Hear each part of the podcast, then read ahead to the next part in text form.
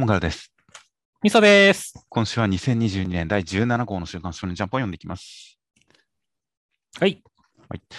という形で、えーまあ、一応タコピーの現在ずっと触れてきましたが、先週めでたく完結しましたので、まあまあまあ、で、完結のタイミングで何か語ってあげられたらいいなとちょっと思っていたりもしたんですが、ちょっとタイミングを逃してしまったので、えーまあ、月間の発売が4月4日を予定されているという形なので、その辺の、えー前後、その直後くらいに何か収録して出したらいいなというふうに一応考えてはいます。そうですね。いやー、話したいことたくさんありますからね。そうですね。まあ、企画はまだ固まってはいないですが、まあ、人気投票的なことをやりつつ、まあ、各話振り返り、うん、とかとか、何か時系列を改めて考えてみたり とか、意外とネットで見るとタコピーの現在の時系列混乱してる人いっぱいいましたからね。まあ確かにちょっと最後の方難しかったですね。あの辺に関しては、こう、読んでいる人が普段の、こう、なんでしょうね、ニッチな作品に比べて読んでいる人がすごく広がってるからこそ、あまりああいったジャンルとか、ああいった形のお話に触れてこなかった人が触れて混乱してるのかなという感じもあったりしますが、まあ、その辺をフォローするような話をしようかなとか、いろいろ迷ったりはしてますが、まあ、来週考えてみたいと思います。いや、そうですね。この面白い作品をね、語り尽くしたいですねっていうね。そうですね。僕としては本当、もうずっとその、タイザン5先生を追いかけてファンであると、2021年で最も注目の新人作家さんという扱いで取り上げてきた身としては、やっぱりちょっと語りたいですからね。そうですね。という感じのまた、わしが育てた系の発言をしつつ、まあ、とりあえず今週に関しましてはそのくらいにしまして、えー中身に入っていきます。今週関東から表紙が、期間続々重版、えー JCC 編入試験編大盛況御礼坂本デイズが関東からとなっておりました。ジャンプ表紙は、こう、シンくんと坂本さんがかっこよく構える感じの一枚でした。そうですね。なんか空中浮遊感あっていいっすねっていう。そうですね。まさに、こう、坂本デイズ、この鈴木先生特有の立体感のあるアクションじみた感じの、すごくなんか特色の生きた構図になってましたね。そうですね。で、えー扉絵の方は何かカラー扉絵といえばという感じで定番化してきましたね。若き日の坂本さん含むオーダー一同、今回は金栗さんもいますね。いやそうだね。いや、本当にオーダー一同かっけーっていう感じのね、扉でよかったですね。まあ、作中でも本当に格のある人たち、次元の違う人たちという扱いがちゃんと継続しているので、それがカラー扉に描かれるとすごく特別感がありますからね。そうだね。いや、かっけえなという感じの扉絵。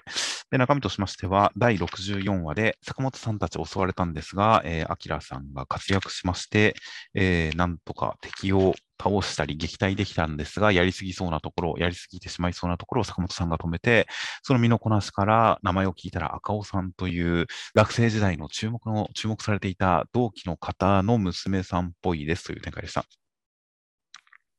いやまずは、まあ、トラマルちゃん襲来っていう感じでしたけどね。はいはいはい。シンくんのところに対してっていうね。いや、まあ、14歳さんがね、14歳くんがね、自分の人生いけないやつの現実逃避じゃねえって言ってるのは、俺もムカつきましたねってましたね。まあそうです。この冷めた感じは中二感というよりも高二感がありますね。そうですね。まあだからちょっとね、あのシンくんも怒ってるし、まあ、トラマルちゃんに関してはもうガチギレっていう展開でしたかっていう。はいはいはい。いやー、だからどうなるのかね。トラマルちゃんって結構この、なんだろう、私の推し活バカにするやつは殺すっていうのは、なんかこうね、映画をバカにするやつは殺すみたいなノリになってるし、ちょっとオーダーじみてるところもあるから、結構、やっぱ強いなって、強そうな感じするんだよねって。ああ、確かにオーダーの人たちに共通するところが雰囲気がある気がしますね。うん。これまで本当にニコニコしてる雰囲気はずっと一貫していたので、ここで表現したらどうなるのかっていうのはまた楽しみですよね。楽しみですね。この戦い自体もどうなるか分かんないですねっていう。そうですね。どっちが勝ってもおかしくないというか、まあ、どっちかはっきりと勝つような展開ではないのかもしれませんが、そんな中でもどういった力を見せてくれるのかは本当に楽しみですよ。楽しみですね。そして、まあ一方のね、坂本さんの方に関してはね、まさかのアキラちゃん覚醒っていう展開でね、熱い展開ですね。いやー、めちゃくちゃ強かったですね。うん、いいね、このあの殺しの線が見えるっていうさ、流れってさ、すごい中二感あるよねっていや、本当なんか、あの、昔あったゴルフ漫画、ライジングインパクトにおけるシャイニングロード的な中二感がありますよね。いや、そうですね。で、それのね、こう、アクションっていうのもめちゃめちゃかっこよかったですねっていう。はいはいはい。本当にこの、なんだろう、こう、天才感というかね、あの、隠す、こう、なんか本当表現したっていう感じが、マジでかっこよかったからねっていう。ね、で、指一本で相手をえぐっていく感じ、この生と動の感じ、何かすごいスムーズにスッと静かに動いている感じとかが、やっぱりこれまでのアキアキラさんの断片、見せてきた断片のアクションとも通ずる感じで、まあ、特色のあって、すごくかっこいいアクションでしたね。そうですね。そして、まあ、ちょっと前でね、軽く伏線のあったね、赤尾さんっていうところがここにつながってくるっていうところで、こう、さらにこう、面白さというかね、あの、魅力が多重構造化したのは良かったなってましたね。そうですね。確かに赤尾って誰なんだろうって、前にあの名前が出てきた時に気になっていて、で、かつそれが、まあ、まあまあ、よくあるなんかジェンダー、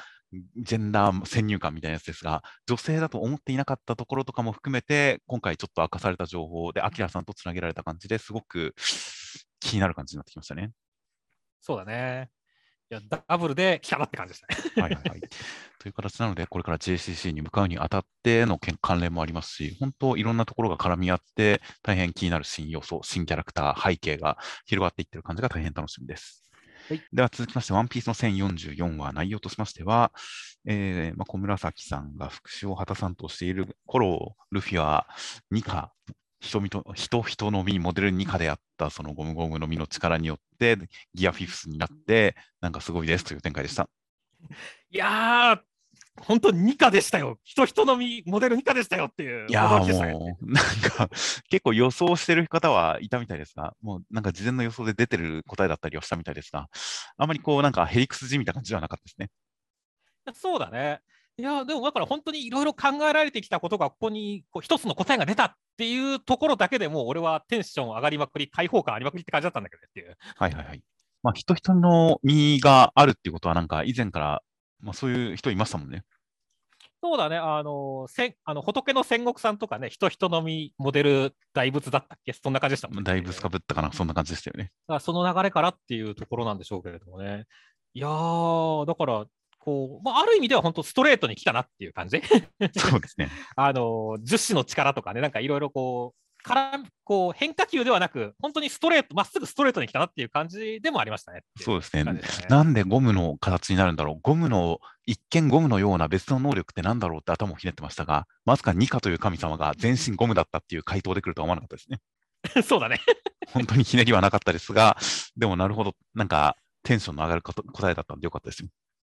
いや、本当そうだね。いや、個人的には、なんだろう、このシリーズにおいてさ、俺はカイドウさんが大好きだからさ、はいはいはい。だからカイドウさんが、あの、本当にず、ね、ちょっと前に、こう、戦えなかったことに対する悔しさがめちゃめちゃあったんだねっていう。はいはいはい。だからここでルフィが、ルフィが復活してくれて、さっきはバカが悪かったな、あれで勝ちにしたくなかったって気にすんな、蹴りつけようっていう展開になったのは、もうすごい嬉しかったですね。そうですね。ここでルフィは気にすんなって言っている。二人ともあそこ、あれを何か良くないことと思っている。別にルフィの方でも何かあれを卑怯なことと思ってるわけではなくて、ある種、カイドウが申し訳なく思って当然のことと思っているという、この認識が共通しているところがいいですよね。いいですね。気にすんなよっていう感じ。いや、ですし、あとこのルフィのニカの能力、なんか、やっぱり、すごいコミック調のアクションなんですよね。そうだね。ていうか、やられてる方のカイドウさんもちょっと コミック調になってるからね。そうなんですよね。なので、このなんか、ギャグ漫画風になる能力という、一気にメタ感の、なんか漫画表現のメタ感のあるところに来た感じが、ものすごく予想外でありつつ、なんか全身がゴムっていうのが、やっぱり見て思い出すのは、僕の世代の人はみんな思い思うと思うんですけど、あの、映画のマスクだったじゃないですか。ありましたね。いや、あの、ジム・キャリーのマスクっていう、あの、本当にコミックキャラクターみたいな形でアクションするヒーローみたいな、やっぱりあのイメージ、すごい鮮烈に覚えてますし、すごい好きでしたし、あの感じなのかなって思うと、全身がゴムっていうのも納得感がありますね。そうですね。ルフィがええーって言って目が飛び出るところとか、マジでマスクだからね。はいはいはい。感じだったりもするので、なんとなく、ああ、あれの感じなのかな、なるほど、だからゴムなのかな、こういうアクションもするのかな、それは強そうだな、やばいな、面白いなという、何か、ワンピースという作品における異物感があるからこそ、すごく何が見れるのか、本当に楽しみにはなってますね。いや、本当そうですね。いや、だから本当にね、まあ、自己表紙関東からすげえ楽しみだし、あとはまあ、日和さんがね、本当に、まだこれで勝ちきりじゃなくてね、まあ、本当に、オロチさんが燃えて、ぐわーってなってる末路は結構気持ちいい感じではあったけども、もう一段階復習を果たしてほしいなと思ってますね。そうですね。まだなんか展開、オチはありそうな感じの何か引っ張りにはなってるので、その辺も、まあ、同時並行して、まあ、それぞれの場所大変気になりますし、本当にまずはギアフィフス、まあ、カラーで見れるのかなと思うと、まずはそれが楽しみですよ。そうですね。いやーという形なので、ちょっと本当に作品のステージが、ルフィのこのワンピースという作品のステージが1個上がった感じがするんで、大変これからどうなっていくのか本当に楽しみです。では続きまして、呪術廻戦の第179話内容としましては、3人の、えー、領域展開に関しては、クロルシさんがなんと子供を産んでいて、それが育って襲ってきたことによって、領域は解かれてしまいました。結界は解かれてしまいました。という形で、えー、その混戦のさなかオッコスさんが規制音制する形で、ウロさんとクロルシさんはやられてしまって、石郡さんとの決着ですという展開でした。いやー、先週の引きのこの領域展開3連弾がなかったのはちょっと残念ではあったけれども、それでもね、本当、クロールスさんの参戦とね、その後の結界が崩壊するっていったところで4人が対峙してるコマがめちゃめちゃかっこよかったんでね。いや、本当ですね。十分満足でしたね。で、まあ確かに領域展開に関しては、ちょっと先々の楽しみとして、ちょっと引っ張りになりましたが、その後のこのウロさんに対するオッコスさんの容赦なさは良かったですね。良かったですね。で、一気にこう、バトルが動いていくっていうね。そうですね。クロールスさんの前に叩き落とすという、このなんか他人を利用する感じというか、このえげつなさが本当に良かったですからね。よかったね。石こうりさんも徹底してるの、骨って監視してるしねっていう。はいはいはい。いやだからそのあたりで、まあもう本当にね、格のある2人が残ったっていう形だったからね。いや、はいはい、この後の決着も楽しみになってますね。いや、本当ですね。もう大変、このおっこつさんのことが、もうアフタヌーンティーばりに表現されてますからね、イメージ画像で。そうですね。で、おっこつさんに関しては、その術式が回復していないけれど、理科は残ってるんですよね。そうだね。やっぱおっこつさん自身の術式ではないのかもしれないですね。そうだね。まあまあ、一回だから、これコピーが新たに出せないとか、そういう感じだとは思うんだけどね。外付けの術式の意味が全く分かっていませんでしたが、少なくとも、おっこつさん自身が維持しているというものではないみたいだなという感じではありますが、果たしてその辺のリカちゃんの扱いも含めて、石堀さんとの対決がどういった決着になるのか、うん、領域展開も見たかったですが、まあ、とりあえずは決着が大変楽しみですよ。そうですね。石堀さん、満足して指導しなってますよっていう。まあ、確かになんか好感の持てるキャラではありますからね。うん。うん。すごく幸せな死に方でもいいなとは思いつつ、やっぱり僕は前々から言っていますが、もうそんな満足したい、スイーツみたいな、そんな戦いを望むような石郡さんの願望を破壊するぐらい、おっこさんの魔王っぷりが見たいなと思ってますよ。はいはい。どっちでもいいから楽しみですね。という感じの、まあ楽しみです。では続きまして、青の箱の第46話内容としましては、大輝くんと千夏先輩は海に行きまして、そこでバースデーケーキを広げて一緒にハッピーバースデーって歌ったりします。で、帰ろうと思ったところで土砂崩れで家に帰れなくなって民宿がありますという展開でした。いやもう海辺で憧れの先輩と小さなケーキを囲んで一緒にハッピーバースデーを歌うって青春すぎるでしょって思って。あれし、この後付き合えなかったとしてももう満足して死んでいけますよ、死ぬとき。いや、そうだよ。だから死んでもいいやっていうくらいの感じになるよね、これ。いや、まあ、シチュエーション的な良さもすごくありましたし、それを表現するこの見開き気味の一枚、この千夏先輩が橋を横にな投げ出した状態で、もうケーキを前にして歌いながら、もう満面の笑顔という、この夕暮れの海でという、この一枚がもうたまらなかったですからね。いや、本当だね。心臓止まるかと思ったよ。高度すぎて死ぬかと思ったよ。そうですね。確かにキュン、キュンとくるのを通り越して、ちょっとしくしくきたかもしれないですね、心臓が。そうなんだよね。いや、だからすげえ、こう、パンチ打ってきたなっていう感じだったよ、三浦先生っていう。本当ですね。なんか脳内物質がすごいドバドバでしたよ、確かに。いやー、やばいね。やっぱまあ、ちょっと本当にひなちゃん構成出たなとか思ったけど、やっぱ千夏先輩強すぎるわっていう感じですよ、ね。そうですね。で、大輝くんのこの千夏先輩に対して、ミさんが、切れたミさんが、またお世話になりますよ。来年には俺のも切れるんで、という、この千夏先輩が、あの、試合で負けて、ミさんが切れて、ある種大輝くんとのつながり、つながりすらも失ってしまったように感じていたところに、俺もすぐ切れるんで追いつきますよ、みたいな。一緒ですよ、離れてませんよ、みたいなことを宣言するというあたりの感じは、確かにこいつっていう感じでしたね。いやちょっと大輝くん、たらしすぎでしょって思ったからね。いや千夏先輩の救われる気持ちが伝わってくる展開でしたよ。いや、本当だね。ちょっと本当、大輝くんはまあ男前だからね、本当に。まあ今回はだいぶポイントを稼いだと思いますよ。そうですね。そして、まあ、本当それだけでももう大満足の回だったので、まさかそこからこうお泊まり展開が来るとはっていうね。そうですね。ちょっと作品のリアリティラインというか、作品のテイストからは想像しなかった展開だったんで、今のところ戸惑いが大きいですね。はいはいはいはい。いや、もう俺はなんか嬉しさにさらに嬉しさを重ねてきたっていう感じで、めちゃめちゃテンション上がってるんですけど。まあまあ、今のところは戸惑いですが、来週、もう三浦先生、青の箱のテイストでお泊まり展開というのをこう現実的な感じで描かれたら、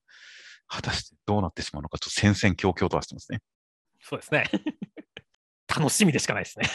いや、そうですね。果たして、まあ、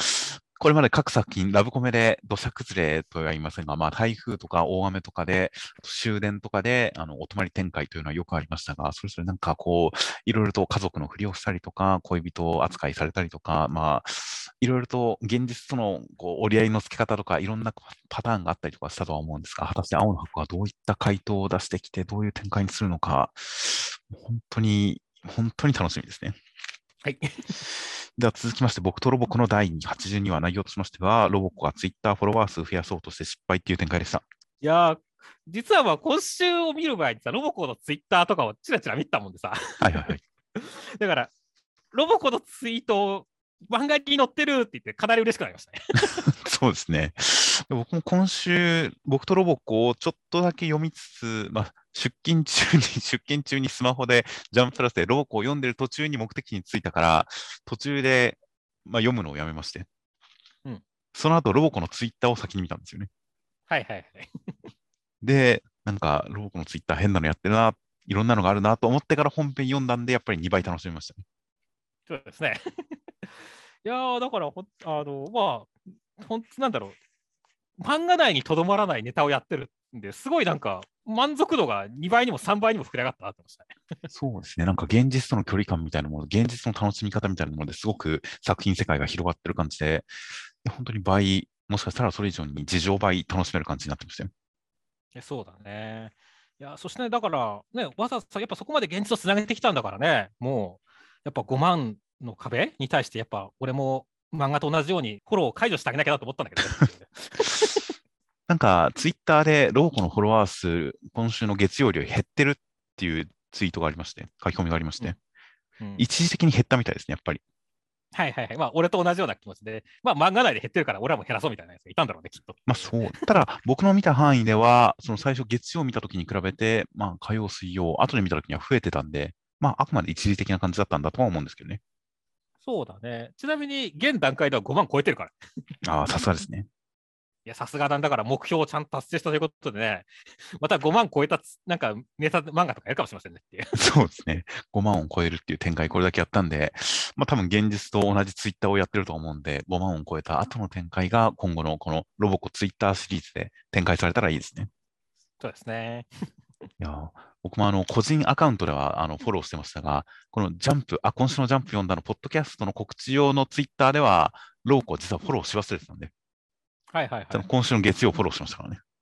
ああ。青の箱はちゃんとフォローしましたか？青の箱も流れでフォローしたんじゃないですかね、確か。はいはいはい。青の箱は6万ですからね、やっぱちょっとまだ差がありますねっていう。そうですね。という、この5万のうちの1件は、そういった僕のフォローだったりもしましたが、いやー、最初、本当このベンジョムシのロボコがまさか、ダンゴムシの千夏先輩とのつながりだとは、まあ、ちゃんと読んだらハッシュタグに入ってましたが。ダンゴムシ、ハッシュタグでダンゴムシの千夏って入ってましたが、最初、ベンジョムシのロボコ見た瞬間は全然意味が分かんなかったですね。はいはいはい。むしろさ、あの、今週の黒漆さんの子供復活みたいなところを予見したかもしれないよね。ああ、黒漆、ふ乙骨先輩とキスしちゃったっていう。確かになんか、まるで今週の中身を読んで、ロボコが改めて黒漆さんのコスプレをしたみたいなリアルタイム感がありましたね。そうですね。というわけで、ロボコは持ってるって言いましたね。いやー、確かに本編とも重なったりとかっていう、本当になんかロボコの実在感、本当にロボコという存在がこの世にいるような、そういう気分がしてくる、大変面白い。ツイッター界は毎回大変楽しいなと思って読んですよ。そうですね。という感じなので、まあ、今後の展開も大変楽しみです。では続きまして、センターからです。激闘展開中、終章大好評、オンラインセンターから僕のヒーローアカデミアという形で、えーセンターからは、えーミルコさんと、えー爆豪くんのかっこいい一枚でした。そうですね。この、意外と相性の良さそうな2人っていう感じでしたね。そうですね。二人ともなんか武闘派荒らしい感じが似通ってますからね。そうなんだよね。本編中でもなんか爆豪くんの名前を略す、訳さないでこう、ワイワイやってる感じとか、仲いいですからね。そうだね。まあ、ゴツゴツしてるしね。いやー、でも本当に、この、まあ、ちょっと痛々しさはあるけれどもね、やっぱこの、なんだろう、義足、義手義足っていう形はちょっとかっこいいよねっていう。そうですね。義足に関してが特にこれまでのヒーローものにありがちなメカメカしい感じとかサイボーグチックな義足とかではなく、やっぱりパラアスリートっぽい感じの義足をアレンジした感じのやつなんですよね。そうだね。この感じはなかなか新しくかっこよくて、すごく印象的でよかったですね、今週のセンターから。よかったですね。では、中身としましては、第349話で、デク君は、えー目的地を目指すんですが、能力を使いすぎたら危ないしと大変迷いつつ、えー過去の継承者の人たちからもアドバイスをいただいたりとかしています。何か能力、進化したものをこう隠しているようです。という中、荼毘さんと相対している轟君、いろいろ語ったりして、荼毘さんは自分がなぜ荼毘になったか教えてくれるそうですという展開でした。そうですね。まあ、お前はお前の戦場を見据えろ展開ですけどもねっていう。はいはいはい。ま あまあ、だからデク君はまあちょっとね、お休みというかね、まあ力を貯めててもらってっていう感じでね。はいはいはい。で、それぞれの戦いがスタートっていうところですけどね。やっぱこのお茶子ちゃんとね、この、トガちゃんとこのね、この名乗り合いっていうのはやっぱり燃える展開だと思いましたね。はいはいはい。いやーやっぱりね、まあ女子力、ね、まあ女子のこう会話は物理ですからねっていう。そうですね。で、つゆちゃんがちゃんと横で人が大事にしまっているものを暴かれるなんていたまいたたまれないものみたいな感じですごく気が使えてる感じとかもやっぱりこの横に立つ感じが頼もしくて、大変この3人がどうなっていくのかは楽しみでしたね。楽しみですね。そして、まあ、今週に関しては本当にね、ダビさんがまた自分語りを始めたな、やったぜって感じでしたね。まあ、確かにまたという感じでしたし、確かにその山火事に巻き込まれる形で死んだはずなのになぜで、今、こういうなんか縫い目だらけの姿になっているのはなぜみたいな、いろいろと実は分かんないこといっぱいありましたからね。そうだね。いやーでも俺本当にさ、このなんだろう、ダビさんがさ、まあ、ダビダンスを踊ってみたりとかさ、はいはいはい。あのちょっとなんかこう、ね、こうかっこいい飛び方をしながら自分語りをするとかさ、はいはいはい。こういう感じ結構好きなんだよねって。そうですね。なんかテンションの高い、なんか愉快犯っぽい感じ。ある種、バットマンにおけるジョーカー的なものに通じる感じの、その愉快さがありますよね。そうだね。だからまあ、腐ってもお兄ちゃんだしなーって言って、って教えてくれるっていうね。はいはいはい。すごいだから楽しみだなって思うし、まあ、今週のね、ラストのこの顔とかがめちゃめちゃこう狂気じみててね、いやー、本当にこう、ホリックス先生、やっぱ絵力あるなってましたね。最後のはこれ、ちょっと作が間に合わない系だとは思ったんですけどね。そうなのかな俺はなんかこういう白い演出かなと思ったんだけどね。演出かどうか迷うところではあったんですが、やっぱりこれ作が間に合わない系だったのかなという感じで、実際ここ、方のこの縫い目、縫い目から下の何か縫い合わされている皮膚が剥がれていくシーンという形で、まあ、なんかが明かされるんだろうな、怖いなという感じでは見てましたね。そうですね。いやーまあまあ本当にだから、ダビさんの語りが楽しみでしょうがないっすねって。そうですね。どういった話になってくるのか。本当なんか、そのお兄ちゃんだから、みたいな感じの人間味を匂わせる感じと、明らかにそれが欠落してる感じっていうあたりが、何か本当、何か悪役の美学というか、かっこよさみたいにつながってて、すごく印象的ですからね。そうだね。うん、という形なので、来週、方々の展開大変楽しみですし、やっぱデク君も遅れてくるヒーロー。やっぱり僕の世代だと、なめくせに遅れてくる、やってくる悟空を思い出したりしますか？そうだね。やっぱ僕、早く来てくれーって。遅れてくるヒーローっていうのは先々のカタルシスが絶対来るという確信があるんで、そういったデフ君の遅れてくる展開とかも、まあ、先々の楽しみがあったりとかします。では続きまして、夜桜さんちの大作戦の第123話内容としましては、えースパイ協会の会長さんは京一郎さんの同級生で、まあ、家族を事故で失って、何かこう後遺症的なものがあるところを京一郎さんに、まあ、救われる、それに苦しんでいるところを救ってもらったような親友でした。で、まあ、京一郎さんを救えるのは太陽君だけだっていうお話をされたところ、えー京一郎さんを兄弟みんなが補足しましたという展開でした。いやーこのスパイ協会会長のこの距離が近い感じっていうのは、まあ、女性に受けるだろうなって思いながら読んでましたね。ああ、確かに短美な感じあるかもしれないですね。ありますね。だってわざわざね、カップやった時に手取ってみたりとかさ。はいはいはい。あとは本当、京一郎兄さんのところでさ、やっぱりこの、ね、なんだろう、2人でこう銃を、ね、銃を教えてこう顔を近づけてるところとかさ、もうはいはいはい狙ってるなって、いろんな意味で狙狙ってるなって思いましたからねっていう。的だよっていう。まあまあ、確かに、そうですね。すごい親しみやすさというか、何か距離感の近い感じっていうのは、この会長さんの特色なんだなとは思いましたよ。そうですね。いや、だからまあまあ、なんでね、まあ、この後、今回はね、本当、まあ、太陽君を導くっていう感じでしたけれどもね、まあ、今後、なんかさらに深く関わってきそうな雰囲気があるんでね、そのまた再登場が楽しみだなと思いましたね。そうですね。で、見た目的に太陽君と逆の目のところに傷があるから、デザイン的に太陽君と対をなしているような感じがして、すごく気になるな、想像力が膨らむなという感じの話を先週しましたが、今回、生い立ちを語られると、過去、兄弟と家族を事故で失っているっていうところでも、また太陽君と重ねてきましたからね。そうだね。なので、太陽君と、まあ、今のところは京一郎さんを挟んだ関係性ではありますが、いずれ太陽君と直接的なつながり、何か人間的な強いつながりを持ってもおかしくない感じだったりするんで、うん、大変気になるな、今後の関係性の変化、すごい楽しみだなっていう感じではありましたよ。そうですね。そして、まあまあ、いきなり、そしてそこからね、まさに一気に京一郎兄さんを包囲したっていう展開だとは思わなかったんでね、ここは本当びっくりでしたね。そうですね、展開早かったですね。うん。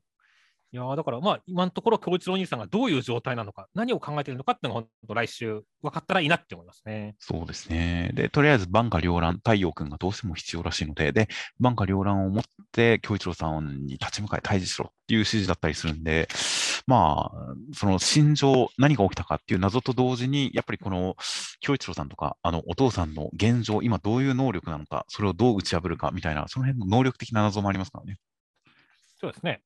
その辺も太陽君の万華両乱と絡める形でいろいろと明かされるんじゃないかといった設定的なことをいろいろと楽しみになってきました。では続きましてが、えー地球のこの第6話内容としましては、カレリさんは、まあ、地球救った後に暗闇の中で苦しんでたんですが、レイスケ君の言葉が聞こえたんで、えーコミュニケーション取れました。守君を含む3人の関係性のおかげですっていう展開でした。いやー、今週で俺はやっと片桐マッケンジーさんのこう疑惑が取れたというかね、晴れたというかね、はいはいはい。ちゃんと味方なんだこいつってことが分かって、すごい安心しましたね。そうですね。確かにミスさんも言ってましたし、コメントでもよくこの変わり身の速さに関して信用できるかどうか戸惑うみたいな、そういったコメントもたくさんありましたが、今週でその本部とカレリさんの親としての気持ちとの板挟みみたいなものがすごく丁寧に描かれましたからね。そうだね。手のひらくるくるに関してちゃんと納得できる回答になりましたからね。だから本当にね、まあ、今回、カラリさんのこの方の心情。っていうか、本当にすごい嬉しいみたいなところとかもね、分かったんでね。だから、なんか本当に今週でやっとこう、地球のこの、まあ、前提条件というかね、ああ、これでなんか真のスタートが切れたなっていう感じがしてよ、よかったですね。まあそうですね。なので、まあ、今後、カリーさんが退場したままだと、うんまあキャラクターとして、その、一番主要な大事なキャラクターが一人ずっと退場したままっていうのは、欠落として何か大きな意味を持つけれど、まあ、キャラクター漫画として多少損するところがあるところを一応もう絡めるようにする形で、まあ、ちゃんとそのキャラの魅力が出るように、出せるように、リアルタイムで進行できるようにする形にしたんだなという感じがなんか意外ではありましたが、まあそれはそれで楽しみになりましたね。そうだね。だからまあさっきも言った通り、俺はここからあの地球の子が始まるぜっていう感じだからね。まあ、はいはいはい。どうなっていくのかっていうのも含めてね、まあ本当、守君が成長にするのかどうかも含めて楽しみだなと思いますね。まあそうですね。なので、まあシングルファザーものから、まあ一応お母さんの助けも得られる展開になるのかわかりませんが、やっぱりカレイさんと連絡取れたといっても子育て漫画という本質はぶれないとは思うので、そこが、そこがなくなるということはないとは思うんで、まあまあまあ今後どういった子育てが展開されるのかは大変楽しみですよ。確かにですね。では続きましてが読み切りです。今日あの時この先、性の服装読み切りセンターから47ページ、レールウェイゲートウェイ、いつもエルク先生。で、いつも先生が、えーまあ、編集さんの紹介でもありますが、第100回手塚賞画作、野良人というので受賞で、それが、えー2020年、2年前ですね、第100回手塚賞。2年前にその佳作を受賞、その後、増刊に悲願の日という作品が掲載されて、今回、えー本誌デビューとなりました。好きな漫画、下天狼、ゴールデンカムイ。ゴールデンカムイはちょっと意外ですね。意外だね。この作風でという感じがあったりしますが。えーで、内容としましては、えー高校生の男の子が気がつくと、えー憧れの女の子と一緒に校舎にいて、世界は水に沈んで滅びてしまっていました。で、えー後々分かったことによれば、それは教室で通り魔的な人に襲われて、二人刺されてしまって、生死の境がさまよっている状態で、意識が共有されている状態らしいです。憧れの女の子を現実世界に送り出して、男の子はそこに残りますが、諦めずに、えー再会を願い続けた結果、目が覚めて二人一緒にまた出かけられますという展開でした。あーまあ冒頭のびっくり世界消滅からね、はいはいはい。ずっとなんかこう、夢の世界というかね、無意識の世界ってはいうところにいる、このなんだろう、この、まあ、夢の世界、無意識の世界の描き方は、なんかいいなって思いましたね。そうですね。なので、何か、こう、憧れの女の子と二人きり世界に取り残されてみたいなものは結構中二的なよくある妄想のネタみたいな感じではあるんですが、それを本当にビジュアル的にすごく独自性のある感じと、綺麗で気持ちのいい感じに描いていて、で、ちゃんと理屈としても通りやすい感じ、理屈がすごくわかりやすく整ってる感じで、それを読者にも納得しやすいように提示してたりと、すごく綺麗にまとめてる感じがしてよかったですね。本当だね。だから雰囲気めちゃめちゃいいし、やっぱりこの花とかね、そういうところ、花とはいはいか水とか駅とかね、そういうところのギミックの使い方がめちゃめちゃなんか映えてたよねっていう。そうですね。なんか映像的な魅力に溢れてましたよ。うん。いやだから、なんかまあ、いよかったなって思いながら読んでたけど、まあ、ただちょっと個人的にはちょっと最後のオチは、まあ、俺の中ではちょっと情けな感じではあったんだけどねっていう。それはどういう感じですか？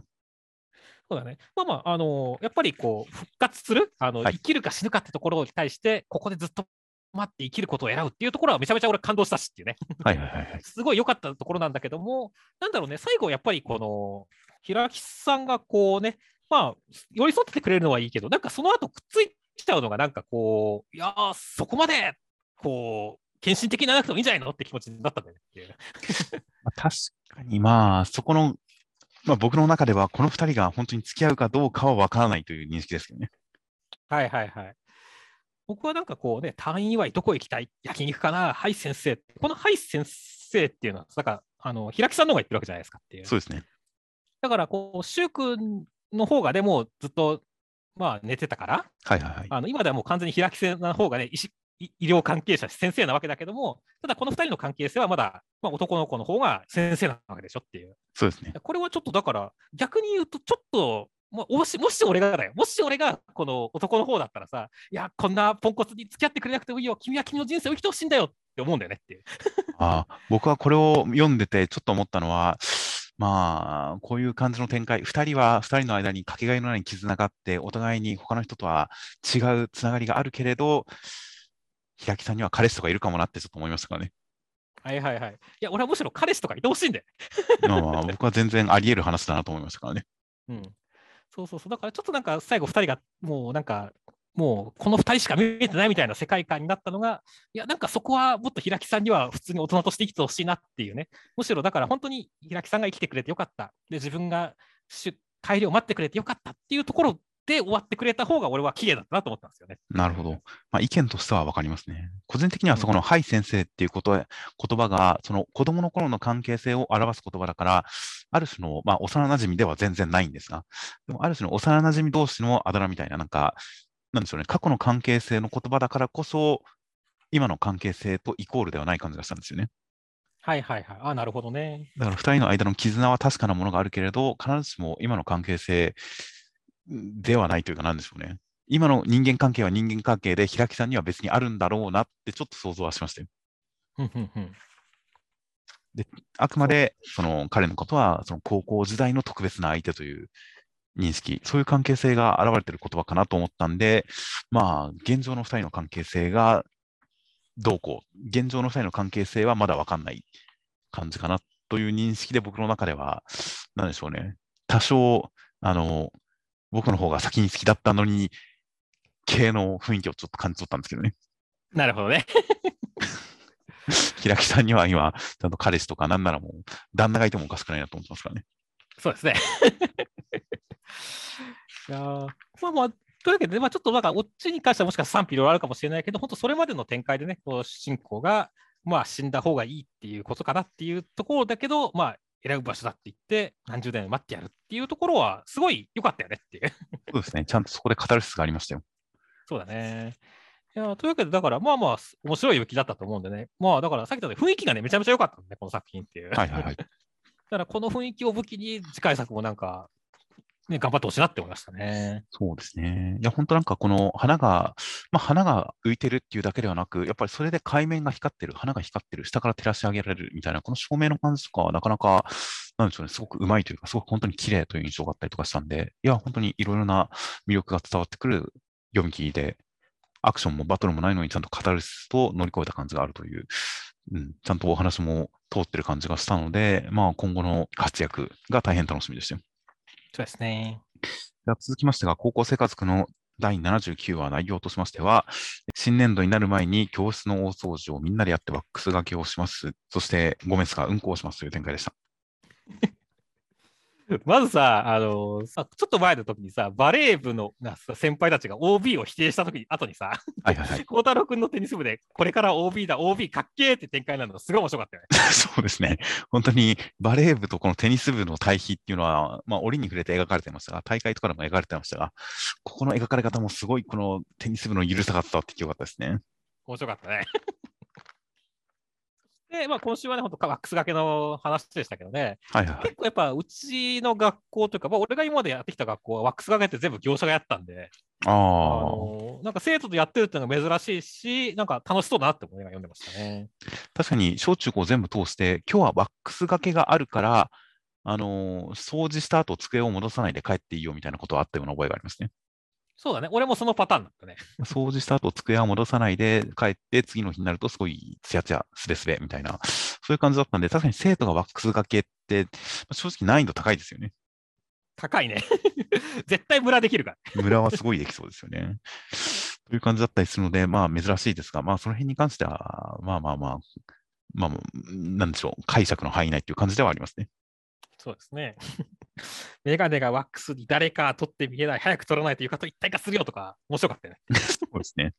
確かになんかその一体化したメガネの姿が想像できてよかったですね。面白かったね。いやーそして、まあまあ、オチはゴメスでしたけれども。はいはいはい。いやーなんだろうね、こう、イチローさんとね、やっぱこう、1年間お疲れ様とかってのを見てると、本当に感動した後にうんこが出てくると、本当になんかかわいそうだって。そうですね。そいつに対する感謝の念がうんこだったのかもしれませんね。まあまあ、猫ですから、しょうがないですよね。そうですね。というゴメスが本当になんか想像以上にいつもいつもすごく猫っていうところが、なんとも言えない気持ちになるんですよね。そうですね。まあ、番長ですからね。いや、なんか、なんかこう、深く考えてもしょうがないんだなみたいな感じがしていいですよ。面白いですね。という感じですし、あとはまあ、まあまあ、やっぱりこの間のお泊まりぐらいから、どんどん安木さんがこう、なんかすごいポンコツヒロインと化してるのもいいですね。いいね。すごいダメな感じがするんですよね。まあまあ、でもちょっとね、本当周りの生徒とかにもバレ始めてるからね。なんか発展しそうだよね、さらにっていう。ま あそうなんですよね。で、かつ本当になんかヒロインとして、すごくなんか、なんか、すごくやっぱポンコツな上に垢抜けてもいないという、この感じがすごく愛嬌あるんですよね。あるね。ただまあ、当然ヒロインとして勝ちそうなのは弓木さんなんですよね。うん、いや、まだ弓木さんが強いからね。だから屋敷さんはもう2段階くらい化けないときついよね。でも、もうヒロインレースに勝とうが負けようが、たとえ負けようが、やっぱこのポンコツ具合、不器用具合っていうのは、なんか愛らしい感じがあるんで、まあなんか幸せになってほしいとは思いますよ。そうですね。まあ続きましてはセンターカラーです。コミックス第5巻発売直前記念次対9点センターカラー逃げ上手の若君という形で、こちら、えー目視コメントでも言ってみますが、えー松井先生、目視コメントで季節物の絵が多いのは作品の色であるとともにカレンダー化も狙っているからですというコメントがあったりしましたが、今週のセンターカラーは桜でした。いや、そうですね。本当この季節にぴったりだし、いやー、これは本当カレンダー欲しいよね。そうですね、確かに。なんか、ちゃんと背景として桜色の中、その時行くんたちも全体的にほんのりピンクづいた感じで、すごく綺麗な一枚になってましたね。そうですね。で中身としましては第56話で、えー、時行くん、高氏さんのことを思い出したりとかしつつ、高氏さんの暗殺計画を立てて実行に移します。なんとか高氏さんをこう部下から引き離して、えー連れてきて襲いかかりますという展開でした。いやー、まあ、しんね、高尾路さん暗殺計画が失敗するとは分かってはいるんだけれどもね、ただ、やっぱりこの時行君がこう心の底からね、あの暗殺をやろうって決意するわけじゃなくて、こんな好機をむざむざ逃せば、滅ぼされた皆が嘆くだろうっていう形で、やっぱ自分の直感とは別のところで決意したっていうところですごい失敗、あ、これ絶対失敗するわっていう感じが改めて上乗せされて、うわーってなりましたね。まあ、失敗はもう当然するでしょうが、でも時行君の中で本当に最初の回想、高氏さんが自分、逃げる自分を唯一見つけてくれた人であるみたいな、そういった何かすごく人間的なつながりがあった。ただの仇としてではなく、人間的なつながりもあったということがあって、そこでの迷いがあるという感じが、やっぱりこれがただの暗殺の成功、失敗、そういった戦術的、戦略的な意味合いだけではなくて、時行君の人間としての、人間関係としての一つイベントである感じがして、すごくどう変化があるのか、本当に高内さんが時行君に対してどういった顔を見せるのか、すごく気になりますね。いや、本当だね。まあ、高内さんの勘の良さだったら、時行君ってバレるだろうしね。まあ、バレるでしょうね。うん、だからその時には会話があるかもしれないしないかもしれないしだけども、どういう感じになるのかっていうのはまあ予想がつかないし楽しみであるよねってそうなんですよね。やっぱ時君の中では高氏さん、少なくとも自分に接していた高氏さんがすごく優しくて、かつ自分をちゃんと本当に理解してくれるというか、認めてくれるようなところもあって、包容力があってという、すごくいい人、すごく何か憧れの人に近いところがあったっていう形なので、まあ、何を言われるのか、本当、時行君の中でのドラマがどうなっていくのか大変楽しみですね。楽しみですね。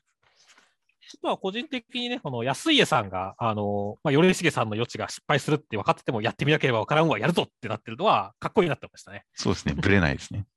ぶれないねっていう。いいね、米重の余地も当てにならん。昔かけようとやつを教えて痛い目にあったってね。はいはいはい。この辺もちょっと面白かったですね。そうですね。あその辺は果たして本当に余地が外れたのか、もっと別の要因なのかわかりませんが、うん、まあ、まあまあ、本当に泥臭いキャラクターとしてずっと描かれてきたので、その辺の行動もすごく納得する、かつ彼らしいかっこよさのある行動でしたね。そうだね。いやという形なので、今回この松ぼっくりとかが象徴的に描かれたりとかもしますが、この辺がどういったモチーフになるのかも、まだ僕には全然分かっていませんし、大変大きな山が来そうで楽しみです。はい、では続きましてが、あかね話の第7話、内容としましては、あかねちゃんは居酒屋でこう人に気を使うっていうのを覚えましたっていう展開でした。いやそうですね、もう、まっとうな高校生の成長なんですね。まあ、言われてみれば確かにそうですね。うん。だからなんかまあ普通になんかまあお仕事漫画というかね、あの、なんか成長漫画として普通に面白かったですし、まああとは本当、みくちゃんがね、良かったですね。店長がっていう。はあ、印象的な人ではありましたね。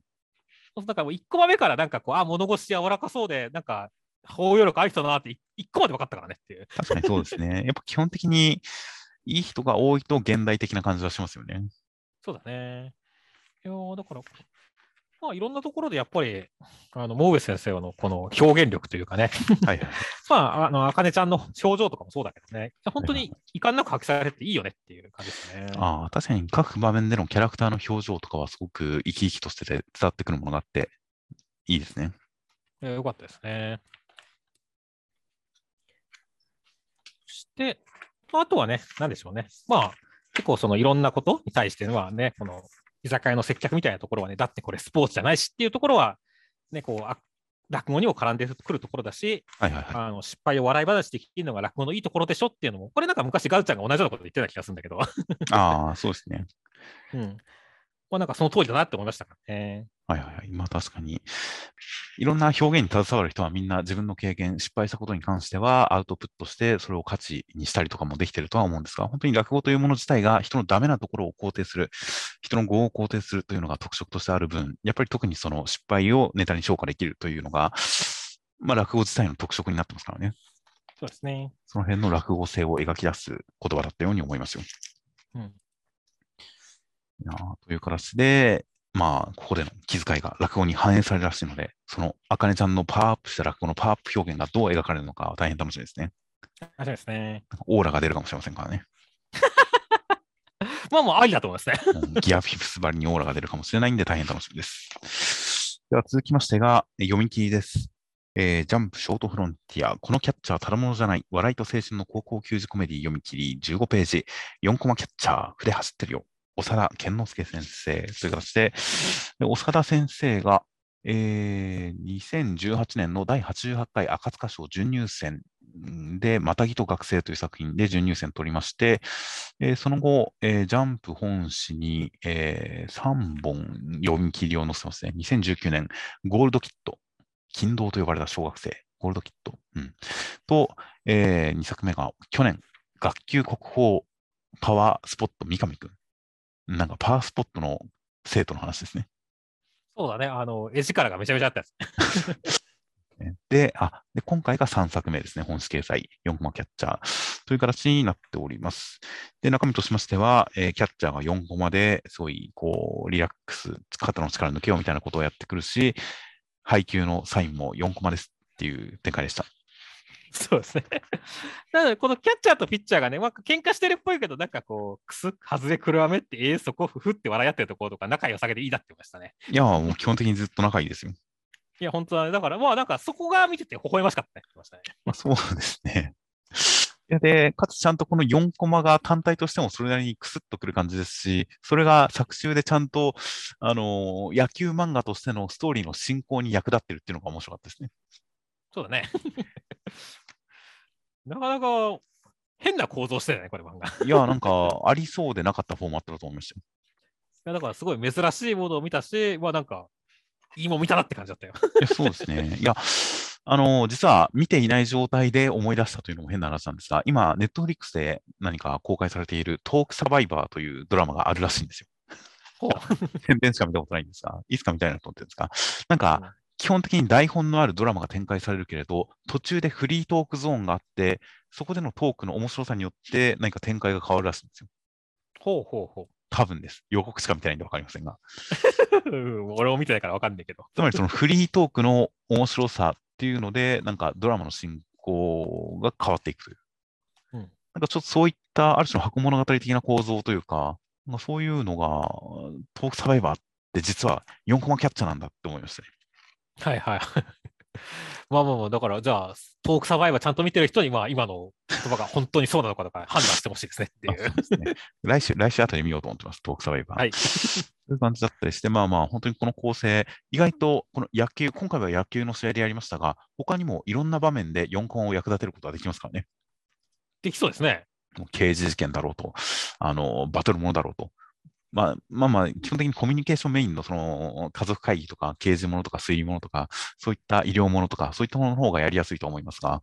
そういったところで全部この4コマの、いや4コマでお話を進める事件を解決するっていう、このパターンは踏襲できそうな気がするんで、結構これなんか、いろんなパターン見たいなと思いましたよ。そうですね。これのみで連載は難しいのかもしれませんが、なんか、うん、なんなんかこうシリーズで見たいなと僕はすごく思いました。はい。では続きましてが、えー、ピピピピピピ第26話、内容としましては、海に行きました。古巣さん、古巣さん、水着で寒いですという感じで、えーラッキーくんは今度の曲、喜びの島のイメージを手に入れるために島巡りをしたりとかします。その中、えーメロリーさんは亡き王子のためのパワーヌを弾くと言って、ある日、ミーミンさんの前にメロリーさんがやってきて、メロリーさんのせいで苦しんでると言いますという展開でした。いやーまずはまあラッキー君と古巣さんがイチャイチャしてるってびっくりしましたね。そうですね。今、メロリーさん言い間違ったけど、まあいいですよ。えー この古巣さんの距離が近いドキドキっていう展開は、ちょっとこの古巣さんの距離感を読めない感じというか、なんでしょうね。このムスッとした感じ含めて、すごくいい展開でしたね。いい展開でしたね。いや、だからなんだろう、まあちょっとこう、まあ、デコボコ感というかです、ちょっとこう、うまく噛み合ってない感もあるけれども、でも本当にその、青の箱でも海デート展開でしたけどもね、はいはいはいいい、ピピピピも負けじといい海デート展開だったんですねっていう。ああ、確かにそうですね。もう水着っていう、この確かに古巣さんのこのとぼけた感じ、季節を読めなくて水着を着てきてしまって寒がってみたいな、この辺の古巣さんの魅力とかもすごい出てましたからね。そうだね。でも最終的にね、本当に、まあ、逆に海のシャチは陸に上がったら死んで、死まっしぐらです。母、何話してんの？俺たち。はははって笑い合うっていうね。はいはいはい。なんだろう、このラッキー君のこのリラックスした笑いも、古巣さんのリラックスした笑いも、すごい珍しいじゃないですかっていう。ああ、そうですね。ラッキー君はまあ笑うときは確かに覚えがないですね。うん。だからなんかすごいいいものを見たっていう形がして、まあだからこそこの2人のデートイチャイチャ良かったなっていう印象だったんですけどね。まあ確かにそうですね。でもその一方で僕は古巣さんにちょっとだけなんとなくヤンデレっぽい雰囲気を感じて、ちょっと期待してるんですよね。まあ期待しますよ、私も。うんなんかこの、なんかちょっと微笑みをたたえながら、ラッキー君に近い距離感でぐいぐい来る感じっていうのが、今のところ全然そんな感じではないけれど、なんか病んでそうな感じがしてきてしまうんで、うん、ちょっと今後の関係性はすごく楽しみになってきましたね。そうですね。そして、まあもう一個のすごい気になるカップリングのね、はいはいはい。メメロリさんとミーミンさんの方ですけどもね、いやー、こっちに関しては本当になんだろう、メロリさんの顔がマジで怖くてビビったっていう感じでしたね。そうですね。今までメロリさん、あの目を見開いた表情でずっといて怖かったですが、それはそれで怖かったですが、うんそっから今週の睨みつけの表情のギャップはすごかったですね。いや、すごかったね。まあまあ、これはこれでなんかすごい心にズキュンとくるものがあって、ちょっとかわい可愛いとは違うけど、本当魅力的ではあったからねっていう。そうですね。なんかいつもひょうひょうとして怖いことをひょうひょうと言う人という感じだったので、それが何かここで厳しい表情、感情をあらわにしたことによって何か実態を感じられる感じ、その人間性みたいなものを感じられる感じになったのは、大変何か引き込まれるところがありましたね。そうですね。だから本当に、まあ違う、あなたのせいで苦しいのって言われたときに、ミーミーさんがどうなるのかっていうね、ライフェアリーの顔がどうなってしまうのかっていうのが楽しみでしょうがないね。そうですね。かなりメロリさんに浸水して、メロメロリさんを支えにしているような感じだったりするので、それが決別してしまうとどうなるのか、ミーミーさんのこの天然の自由奔放な感じというのが悪い方向に行ってしまうのか、どういうミーミーさんが見れるのかも大変楽しみですよ。らしいですね。では続きましてが、えー読み切りです。圧倒的理不尽口喧嘩、個性派読み切り15ページ、未来からの来訪者、天眼慎太郎先生という形で、えー中身としましては、ある日、女子高生の前に未来のお前だって言って男の子がやってきました。どうやら未来では転生するのが流行ってるらしいです。という形で、えーなんか今後の人生に希望の持てるようなことを言っていきますっていう展開でした。いや、もうこんな未来は嫌だ案件でしたね。どういうことですか？いや、だってなんか嫌じゃないですか、こんな未来世界の倫理観も常識もなんか完全理解不能の経典語みたいな感じになってるっていうのは、はい俺はなんかこの未来を見たときにこう希望が湧いてくるというよりかは、もうなんか絶望しかねえって感じだったんだけああ、まあ確かにある種のおぞましさはありますよね。どね。もう科学が発展しきって倫理観がなくなってしまったっていうおぞましさのある未来世界ではありますが、まあそれはそれでなんか SF 的な、あのなんかとんでも世界の面白さはありましたよ。まあそうですね、面白さはありましたよ。ただよくよく考えると怖いってね。まあそうですね。あまり何か、うん、ちょっと倫理観が現代人とは違ってるんだなという感じの恐怖はありましたね。実際、この人は何をしに過去に戻ってきたんだろうねっていう。理由はないんじゃないですかね。うんうん、よくわかんないんだよな、だからまあただの冷やかしかって思ったからねっていう。ただの冷やかしだと思いますよ。うん未来のこの子、性格悪いなっていう。性格悪いというかもう、だから何にもこだわらなくなってきたんですよ。だから未来だとはいはいもう死ぬ、死ぬこともないし、きっとなんかもう貧乏とかいろいろないんですよ。何にも。なるほどね。いやーというわけで、まあまあ、あの、SF 的面白さとなんか変なバカバカしさはあったけれども、なんか本当に 面白いけど怖いっていう話でしたね。まあそうですね。ある種、まあ未来からやってきた女子高生が、なんでしょう、女子高生のもとにやってきた、俺は未来のお前だっていう、それが男の子だったっていう、ある種一発ネタにちゃんと整合性をつけた終わりからの、もう一回一発ネタで落ちという感じで、まあ、全体的に一発ネタという感じではありましたね。そうですね。まあ15ページ読み切りですからね。うん。うん、という感じなので、もうちょっとここからさらに発展、お話として発展していって、何らかの事件解決とか、意外な展開、どんでん返しとかがあったら、よりエンタメ漫画っぽくなったような気もしますけどね。どうでもどんなのがいいのかな？なんか、メイちゃんともう1000年後は合体したとかだったら、でもそれだったらもうなんかおぞましくなるしな、逆に。そうですね。うんそういうびっくりドッキリ。なんか本当に、その親友との事件、親友との確執とかも今回は別に解決しないで、いくら喧嘩しても、この先もずっと喧嘩するけど、仲はいいままだよっていう、大丈夫だよっていう話をして終わるという、なんか、てっきりこの喧嘩に関して解決していくのかなと。もしくは何か人生に関する後悔を述べて、えーまあ逆転展開があるのかなと思ったりしたんですが、別段そんなことはないんですよね。そう、なかったからね。という点で、やっぱり人間関係の問題を解決する、壁を克服するみたいな、そういった展開が1個あると、よりエンタメっぽくなったかなとは思うんですが、まあまあ、あくまでショート漫画として、まあ、でも印象的な作品だったような気がしますよ。そうですね。では続きまして、ウィッチボッチの第55話、内容としましては、モイ君たち捕まってデスゲームを挑まれるんですが、えークソゲーだったんで、ゲームを直して、えー最終的には全部、ケイゴ君の YouTube 動画の撮影のための企みでしたという展開でした。あもう本当に今週は説明が長いからの即終了が面白かったですね。そうですね。即終了で沈黙という。確かに話聞いてる限りにおいて、これ、なんかぴったりじゃないとダメなのかなと思ってたら、追い越したら OK ってなってて、それはダメだろうと思いましたね。そうだね。だから俺もこれダメだろって思いながら読んでたら、やっぱ本当すぐダメだったっていうね。はいはいはい。感じはまあ期待通りだったからね。そこがやっぱちょっと面白かったねって。そうですね。まあ、なので、まあ、デスゲームもの、それこそ本当にそう以降いろいろとありましたが、なんか、なんでそんな持って回ったことするんだよとかありますからね？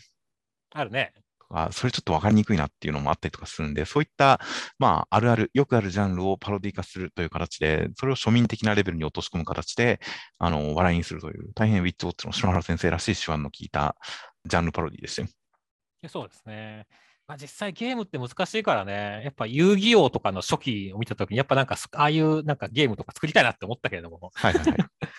あのなんかカプセルのやつとかね。はいはいはいはい。だから、やっぱ難しいからね。そうですね。あの、軍記、軍記みたいな。そうそうそう。だから、あれやっぱ無理だよね。まあ、まあ、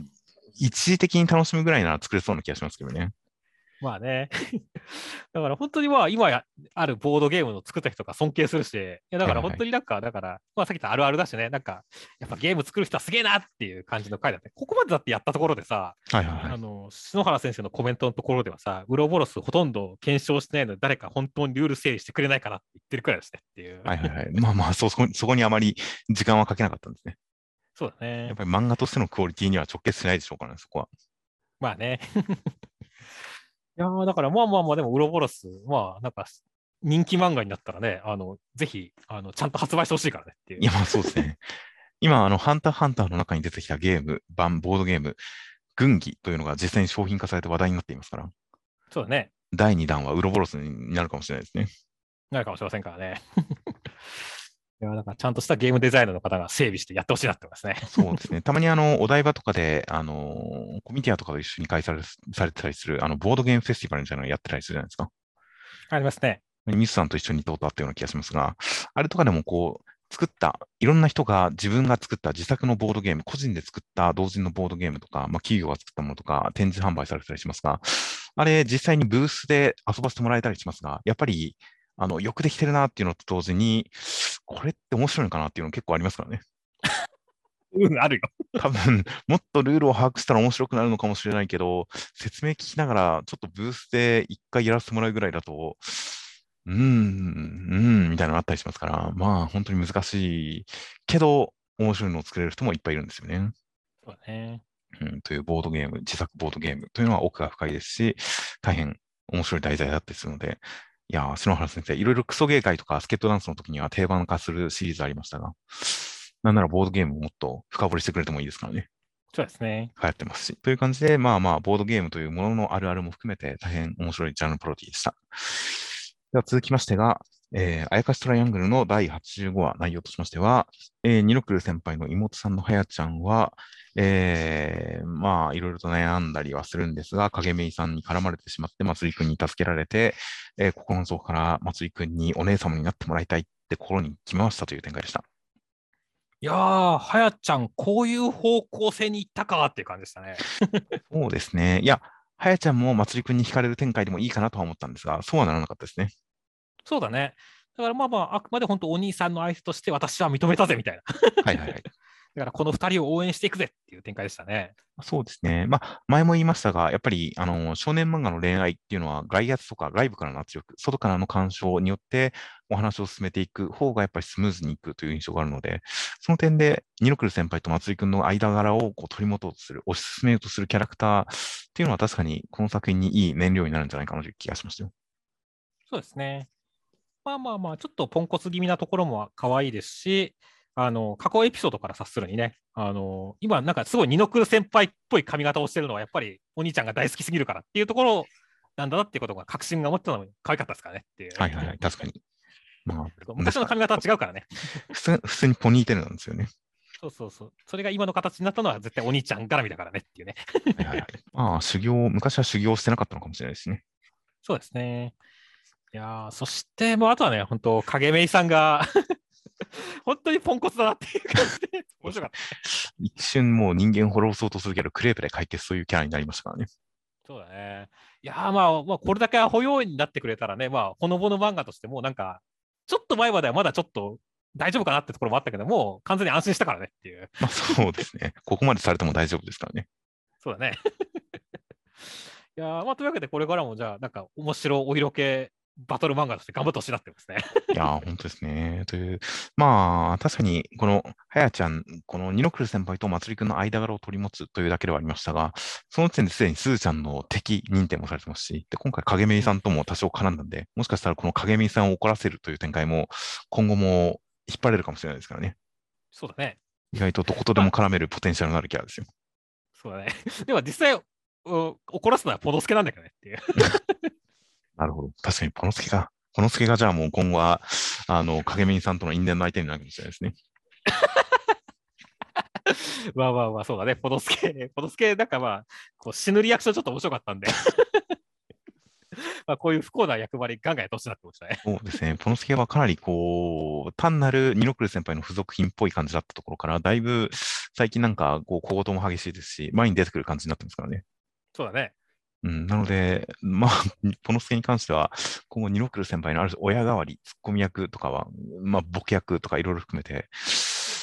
さらに強固なポジションを確立してくるかもしれませんよ。そうですね。ということで、ポノスケに注目です。では続きましてが、アンデッド・アンラックの第104話内容としましては、えーシールさんは風邪をひいたっぽい感じなんで、アンディはへへって笑って、シールさんに封印されてみました。で、えーその中ではルーシーちゃんが捕まっていて、アンヘルシーであることが分かりまして、なんか体から魂的なのを出して、相手のコアに触ったりとかできるみたいです。という中、シールさんは、えールインさんのところに行きまして、なんとルインさんもレギュレーションの力を授かった否定者の王となるものだったという展開でした。いやーまずはルーシーちゃんがこうアンヘルシーだったっていうところは、おそうきたかっていう感じでしたね。そうですね、ルーシーという名前、シールにもつながってるし、どうだろうなと思ったんですが、やっぱりあのずーっと鼻を垂らしているという方が重要なファクターだったんですね。そうだね。いやーだからもう変な話、なんだろう、今週シールさんが、まあ、そのルーシーちゃんの能力によってクシュンってなってるところめちゃめちゃ可愛かったんだそうですね。愛嬌ありましたね。そうそう、だから 本当にユーマの王としての威厳がねえんだけど、まあ、キャラクターとしての魅力は上がったってましたね。はいはいはい。いやーまあ確かに普通のユーマは完全にシールさんの思うがままなんだとは思うんですが、否定者、ルーシーちゃんはこれ、やっぱゴーストの力、自分の魂を操れてるんですかね？そうだと思うね。なんか逆にほら、なんか虚弱体質でずっとね、あのこもってたから、はいはい、はい。なんか、ユータイリアスできるようになったぜみたいな 感じじゃないですか、外の力を見るためにとか。そうですね。僕もちょっとやっぱ、あの、生死の境的な過去があったのかなと思いましたね。そうだね。いやーだから、ここでなんか本当、ユータイリアスを使ってきたことによって、なんかさらにアンディもなんかできそうな感じになってきたしっていうね。はいはいはい。だから、ここら辺の関係性、アンディ、フーシーちゃんのまあ共闘、パワーアップもすごい楽しみだし、そしてその後のね、シールさんとルインさんの開口もめちゃめちゃ楽しみだよねって。そうですね。なので、ルインさん、まあまあ、神とのつながりがあることは示唆されていましたが、今回これだけ持って回った感じで出てきたシールさん、レギュレーションというのが、ルインさんも実はそうだったということで、何か、うん後ろ盾、うん、何かその能力の背景付けみたいなところがすごくわかりやすくなりましたね。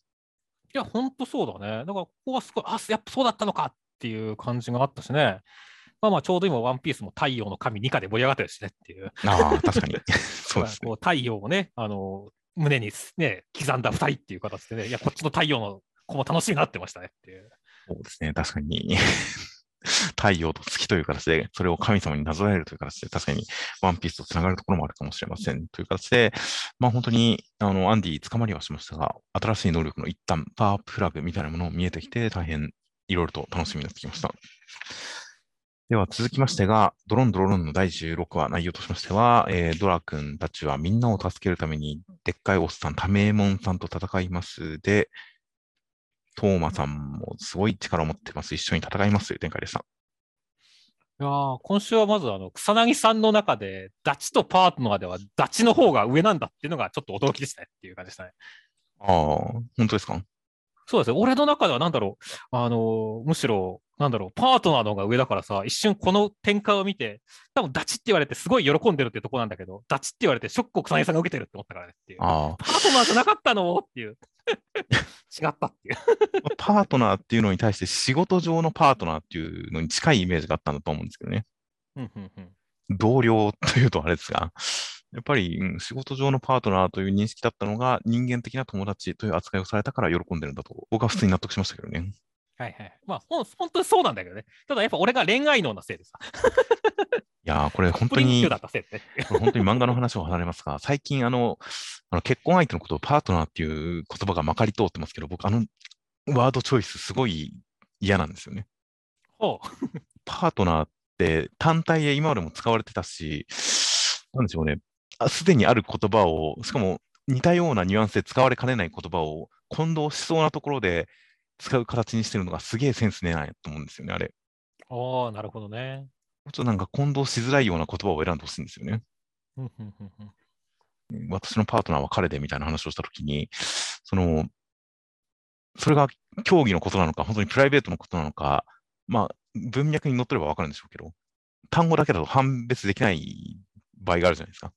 そうですね。だから俺も今週ね、一瞬びびっくりしたんだからね。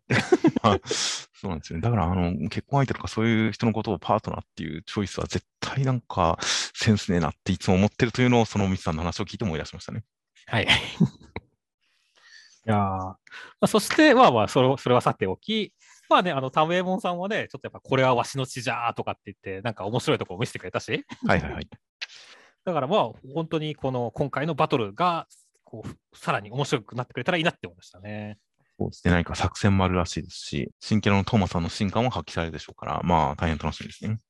そうですね。っていうか、でも、作戦いつ立てたんだ、こいつらっていう。作戦は、えっと、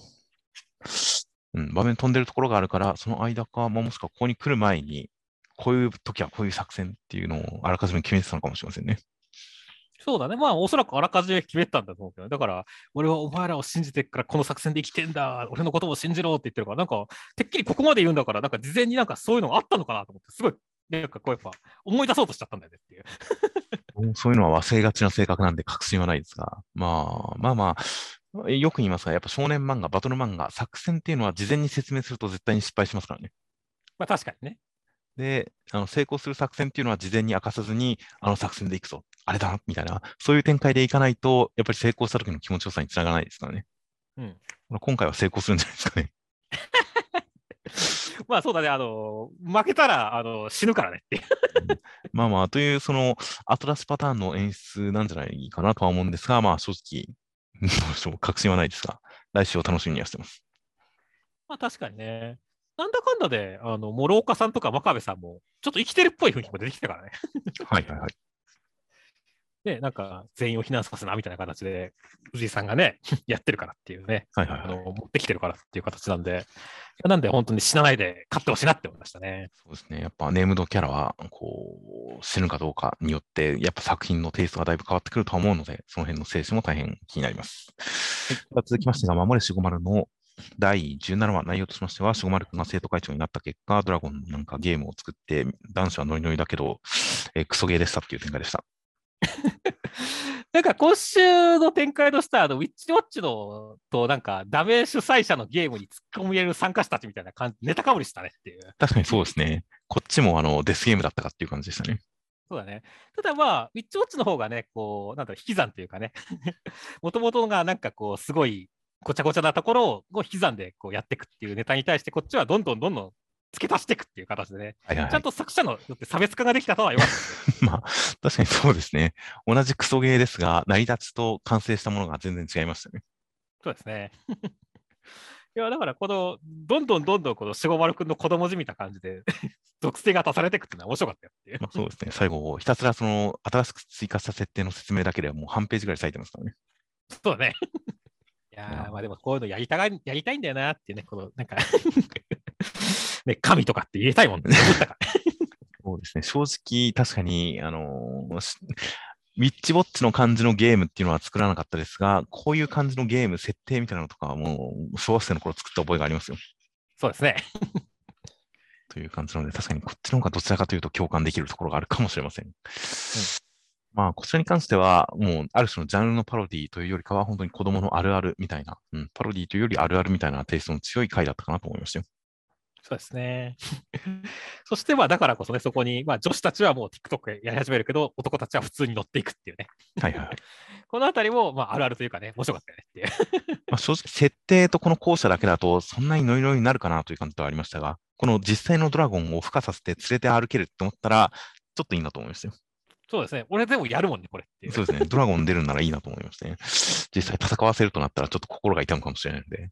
ポケモンも動物虐待という説がありますからね。まあね、うん。実際戦わせるとなったらあれですが、連れて歩くぐらいだったらすごくやってみたいなと思いますよ。そうですね。という感じ。あとはちょっと今週、しごまるくんの好感度が下がったのは残念でしたね。そうだね。まあまあ、大破壊を起こしたり、もうあんま好感度ないけど。いやーこれまではあんまりこう、本人のわがままという感じはあまりなかったんですが、今週はちょっと本人のわがまま感があったんで、ちょっとクソガキ感が増しちゃいましたね。そうですね。という感じなので、来週以降は、しゅまるくんの名誉挽回を楽しみにしています。では続きまして、怪しものの第17話内容としましては、えーコットンさんはさらに噴水の水かわそうとするんですが、丸尾くんが捕まえて水浸しにして決着つきそうなところで、こう、拳を止めて、コットンさんはみ負けを認めました。そしてみんなでトロキ連合2000の兵隊が味方だって、夜の首都高を流しながら、これまでの話をしてくれるそうですという展開でした。もうコットンさんの全速全霊ぶっ込みダッシュっていうの、字面の強さと、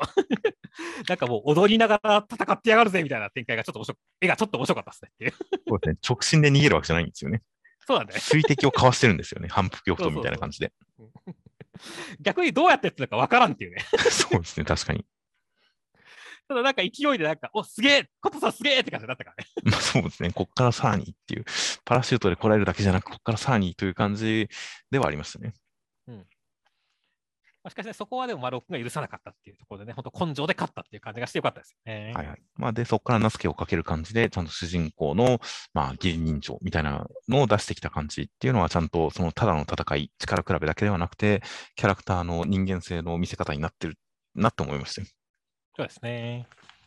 そして、まあね、本当勝ったからこそね、こう今日から外木連合2000の兵隊がお前らの味方だって言って、こう、ね、なんだろう、この暴走族というかね、はいはいはい。外木連合のがドーンって見開きがあったのは、まあ本当、語らせたってよかったですよね。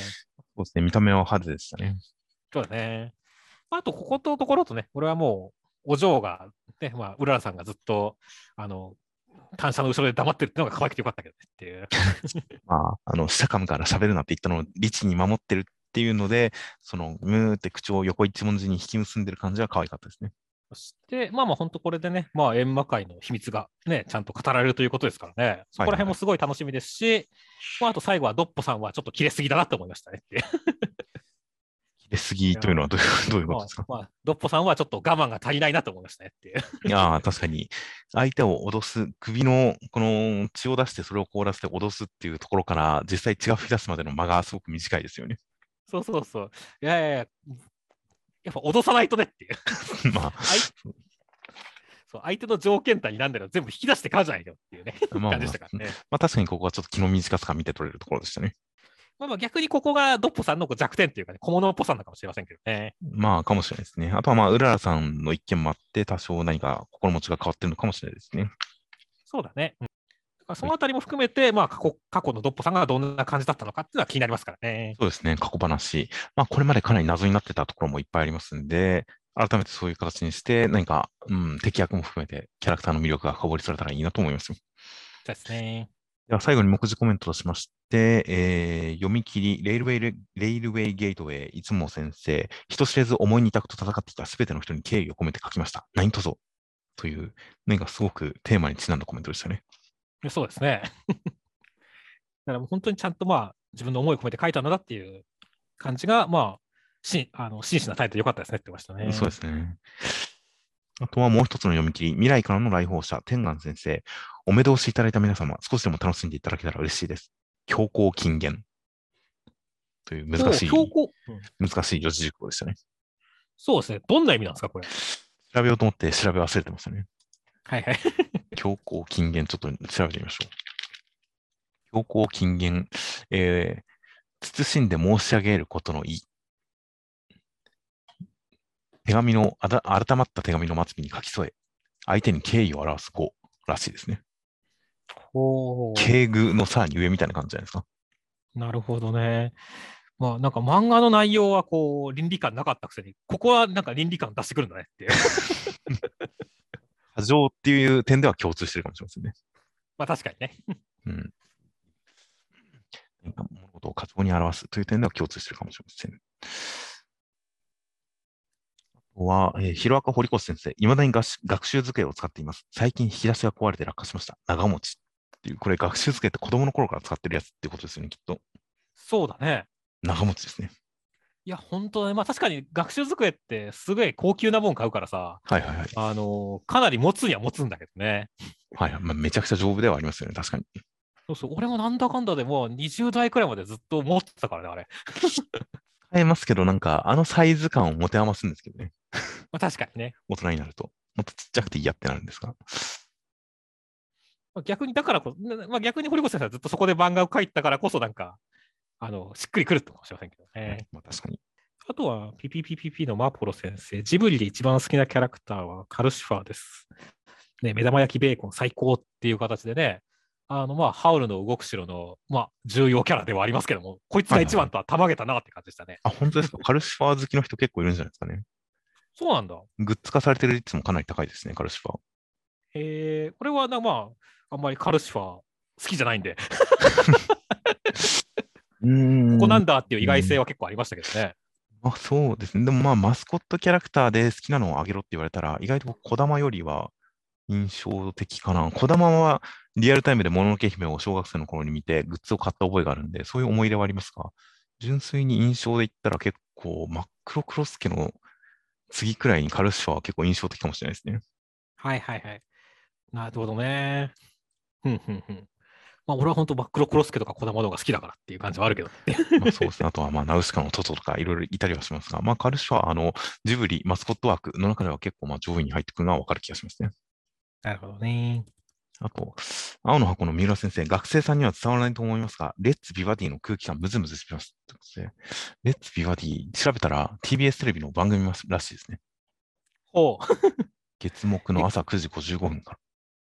エクササイズものってことですか？多分そうみたいですね。トレーナーさんが、まあ、なんかやるみたいで、動画もちょっと公開されてるの？次回予告が公開されてるのか？ん僕も学生じゃないですけど、全然ピンとこないですね。まあ、学生さんがピンとこないってのはおそらく昼間の時間にやってるからなんだけど、そうですね。9時55分からだと思いますが。気になりますね。見てみたいですね。気になりますね。うん、ちょっと何かの機会に見てみたいと思います。といった感じで、まあ、とりあえず今週はそのくらいにしまして、えーで、来週の関東から表紙が、バーサス街道最終局面最高潮、さらに新企画発表、表紙関東からワンピース、こちらが表紙関東からとなっています。ほう、新企画があるんですか？新企画なんでしょうね。また坊一先生に何か書かせるんですかね、さらに。ああ、可能性はありますね。まああの、クラストンが終わったから、暇なのかな、坊一先生と思って言っただけですが。まあまあまあ、でもまあね、あの、直撃の惨事だったりとかね、はいはい。あの、まあ、ニセ恋のね、作者の方とかにね、あの、アラバスタ編書いてもらったりとかもしましたし、はいはいはい。なんかああいう系かもしれませんね。まあ、新企画、まあ楽しみですね。あとはセンターカラーが、それぞれの思いがぶつかる学生音コン東京本線へジャンプコミック2巻発売記念センターから PPPPPP がセンターカラーです。あと、読み切りがセンターカラーです。悪の世界じゃ悪こそ正義、極悪ギャグ読み切りセンターカラー20ページ、魔界刑事マリボー、島袋光俊先生、えー魔界の刑事マリボーは良い行いを絶対に許さない。書いてありますね。悪悪悪しか書いてないやんけっていう。斬新ですね、これ。全部、文字列は全部悪なのに、振り仮名でいろいろ書いてあるという。斬新ですね。斬新ですね。気になりますね。どんなに悪いのか大変気になりますね。気になりますね。あともう一つ読み切りが、えーサモン君はサモナーの沼俊最新作、戦隊 VS 悪の組織コメディ読み切り16ページ、最着、ジェノサイドクイーン。沼俊先生、戦隊レッドと悪の幹部がバスに乗り合わせということだそうです。おーまあまあ、沼俊先生で、めちゃめちゃキャラクター可愛いですし、テンポいいギャグ漫画描くんでね、はいはい楽しみですね。そうですね。なかなかお久しぶりな感じなので楽しみです。あとは出張掲載です。テレビアニメ絶賛放送中、測れないジャンププラス人気ラブコメ、えー出張版読み切り32ページ。アハレンさんは測れない水あさと先生。アハレンさんは人との距離を測るのが苦手という形で、今アニメ化もされて、かつジャンププラスの方のその連載中の内容がだいぶ佳境を迎えているアハレンさんは測れない本誌に出張掲載となります。いやそうですね。内容的には来週最終回になりそうな感じになってますよ、今。まあ、盛り上がってますからね。かつ、その今までずっとアハネンさんを測れないという作品、すべての話の枠が黒枠、細貝が全部黒く塗られていて、まるで海藻のようだったっていうあたりを回収してきましたからね、最近。うん本当に畳に来てますね、今。だから逆にどうすんだろうね、この出張呼び切りって思うからね。まあアニメ、あくまでアニメの宣伝なのかなっていう感じで、まあ、当たり障りのない話をやるんじゃないかとは思うんですけどね。うんうんうんまあ、このタイミングで本当、今から追いかけるとなかなか量はありますが、まあ、追いかけるんであれば、今が最後のチャンスなのかもしれないですね。そうですね。といった出張掲載があります。という形で、では先週のコメントを見ていきます。先週コメントいろいろありまして、えーヒーローアカデミア、ヒーローじゃないデクが見れてよかったという大変共感コメントですとか、ガールズトーク物理、肉体言語でガールズトークだっていう形で、まあ、肉体言語でガールズトーク、物理でガールズトーク、本当僕が期待してるのはそこですよ。いや、本当そうだね。なんなら恋バナとか女性のあるある的な、あるあるだと思うけど、女性同士の心の交流みたいなものをバトルでやってくれるんじゃないかなというのは本当に期待してますよ。楽しいですね。あとはマッシュルのところで、まあ、あの、ドミナさんがね、死んだかもしれないマグマに落ちていったってところでね、はいはい自。分は死んだと思ったから、もし生き生きてる展開になったら、俺のしんみり返せってなるわっていう コメントがあって、はいはい。まあでも、まあ、男塾なんか顕著だけど、まあ、ジャンプ読者はね、結構こういうので騙されたっていうのを経験してきてますから、ね、まあそうですね。まあそこの後のコメントでもね、ヒュンケルとかも死んだはずなのに生きとったしっていう コメントがあって。そうだね。だから、まあまあまあ、だからまあまあ、一回はトラウマというかね、うわーってなるよね。でも、ヒュンケルを例に出すなら、うわーっていう感じで言うんであれば、やっぱ、アバン先生の復活ほど議論を読んだことはなかったですけどね。そうですね。アバン先生に関してはガチであの涙を返せって思ったからね。アバン先生に関しては、本当にその死っていうのがでかい意味を持ってたし、何度も振り返られた上に、いろんな人の気持ちを変えていった上で、これまで何してたんだっていう話にもなりましたからね。そうだね。あまりにも退場期間が長すぎたりとか、なんでしょうね。本当にいろんな要因が絡まって、個人的にはアバン先生一人であのダンジョン攻略してたみたいな、ああいう話とかも含めて、すごくあの展開、まあ嫌いじゃないですか。嫌いじゃないですか、確かに。あれはちゃぶ台返し感はありましたね。そうだね そう最終的にアバン先生活躍したし、あのハドラーとさ、ね、話とか良かったんでね。はいはい。あの、まあ、あれはあれでいい思い出にはなったけどそうなんですよね当然、全体の脚本としてのクオリティが高いので、当然全然あの嫌いにはならないんですが、大の大冒険という作品自体は本当に素晴らしい作品であなのはもう間違いないんですが、アバン先生復活に関して賛否があったのは、まあとてもよくわかりますね。あの当時は本当に俺もびっくりしましたっていう感じでしたね。という感じですが、まあ、ドミノさんは復活しても全然 OK ですよ。まあまあでもこの人はなんかちょっとやっぱ、もし復活したら返せって感じになるんですよ。なるかもしれないですが、まあ、個人的にはやっぱヒュンケルに例えられる程度の死だと思ってるんで。っていうのは言い方があまりに悪いですね。まあ、個人的にはやっぱヒュンケルが感動的に退場したけれど、戻ってきても、まあ、ああ、なるほどね、ぐらいの、まあ、そんな感じの、うん、ライトさで受け取ってはいますよ。そうですね。あとは、青の箱のコメント、うん人のいない電車に乗って終点まで行きたい。大気も読者も振り回される。メガネ君なんか活躍してほしい。とか、大変それぞれよくわかる意見ですね。いや、本当そうですね。いやーだからまあメガネ君に関しては、まあ、今回まあ民宿的なところとかでも、もしかしたら大輝君が助けを呼ぶかもしれませんしっていう。まあ、できることはあんまりないと思いますよね。まあね。友達の家に泊まってることにしてくれみたいなことまではなかなかいかないんじゃないかと思いますけど。そんな嘘をつく子に育った覚えはないですよ、僕は大輝君の。ああ、まあ確かに親にどう言うかってところはあるよな。ま あ正直に言うんじゃないですかね、やっぱり。はいはいはい。僕は大輝君はそういうやつだと思ってますよ。はいはい。まあそうですね。俺も正直に言ってほしいですねっていう。あとは、茜話で確かになと思ったのは、服叩きつけたのをあんな軽く流すことかと思ったってことで、着物畳めって、こんなことするのかみたいな、なんか、茜ちゃんがぶち切れて着物を叩きつけるのっていうのが軽く流されていたりするっていう、それは確かにそうだなと思いましたね。まああそこは下手すりゃ波紋だよね。まあ、入門拒否ですよね。まだ全然見習いですから。うん波紋以前にも入門拒否という。まあ、なので、確かに、あかねちゃんの周りの人が全員すごくいい人で穏やかで理解があってっていう世界観の中で、意外とあかねちゃんが一番凶暴に描かれてますよね。まあ確かにね。うんっていう点は確かに言われてみると、言われてみると確かになという感じはありましたよ。うん まあ、キャラクターを立てることの難しさという感じではありますね。そうだね。あとは、あやかしトライアングルのところのコメントで、まあ、あの、はやちゃんが最初ね、二の来先輩の女体化みたいな感じの演出で出てきたところに対してね、自分も解釈違いだったし、先輩女体化が解釈違いと決意を流したからよかったよかったっていう感じで、はいはい、僕もまあ確かにこれは解釈違いだと思ったけど、決意までは流してないんで、この人、めちゃめちゃでも二の来先輩の女体化期待したんだなって思って、ちょっと微笑ましくなりましたね。そうですね、確かに。女体化に対するこだわりがあるんだなという。あやとらに関して言うと、これ先週のことじゃなくて、先々週のコメントに対するコメントに対する返しのコメントですが、先々週の内容についてのやつですが、性転換、憑依、川物、結局のところホモではという形で、あの僕がその祭りくんの扱いに関して、単なるその性転換以外に、ある種憑依物的な、何か肉体を物として扱うような、存在に扱うような、そういう雰囲気もちょっとあるんじゃないかなみたいな話をしたような覚えなんですが、それに対するコメント、川物っていうのを初めて聞きましたね。ああ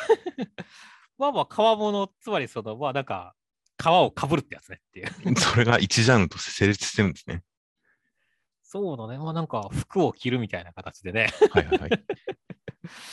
うん、まあ、なんだか、ただ説明が難しいよね、川物って。そうですね。なんか、ピクシブのタグの説明とか見てみると、川物の中でも大きく分けて、その変装するパターン、まあ、その見た目だけ変える、変装するパターンっていうプレイと、あと本当になんか、女性をの、なんでしょう、皮にする、皮を剥ぐなどして、その他人の皮を着て、その人になりすましてプレイを行うという、まあ、ある種の、なんでしょうね、尊尊厳を奪う的な行為なんですかね。なんか、そういうものすごい高度な性癖なんですね、皮物。いや高度ですね。まあまあまあまあまあ。僕はまだそこにピンとは来ないけれども、まあ、興奮する人はいるんだろうなってのは理解できますよっていう。まあ確かにそうですね。僕もそうかもしれないですね。直接的にそれは興奮するなっていうふうにはまだならないですが、確かに確かに性癖としてなんとなくニュアンスみたいなものは伝わってくる感じもしますが、いやー、それがジャンルとして成立しているというのは本当に世界が深いなと改めて思いますね。いや、本当ですね。あと本当コメント書き方の造形の深さにちょっと本当に神戸をされる思いですね。そうですね。と、他にも PPPP のコメントとかいろいろと、ああ、なるほどなっていうやつとかいっぱいあったりとかしたんですが、ちょっと今日はまあ、短めに済ませるためにちょっとコメントこのくらいにさせていただいて、えー、で、広告の方が、えー、先週、黒磯さん、ナインテラさん、犬さん、笹田さんの4名の方から今週もまた広告をいただきました。本当に毎週ありがとうございます。ありがとうございます。大変本当に感謝、感謝ボタンをまた先週押し忘れたな。押し忘れることがありますが、感謝ボタンを押しております。感謝、感謝、感謝という。という形で、えー、では、来週18号が、ついに4月、4月4日月曜発売となっております。では、お疲れ様でした。お疲れ様でした。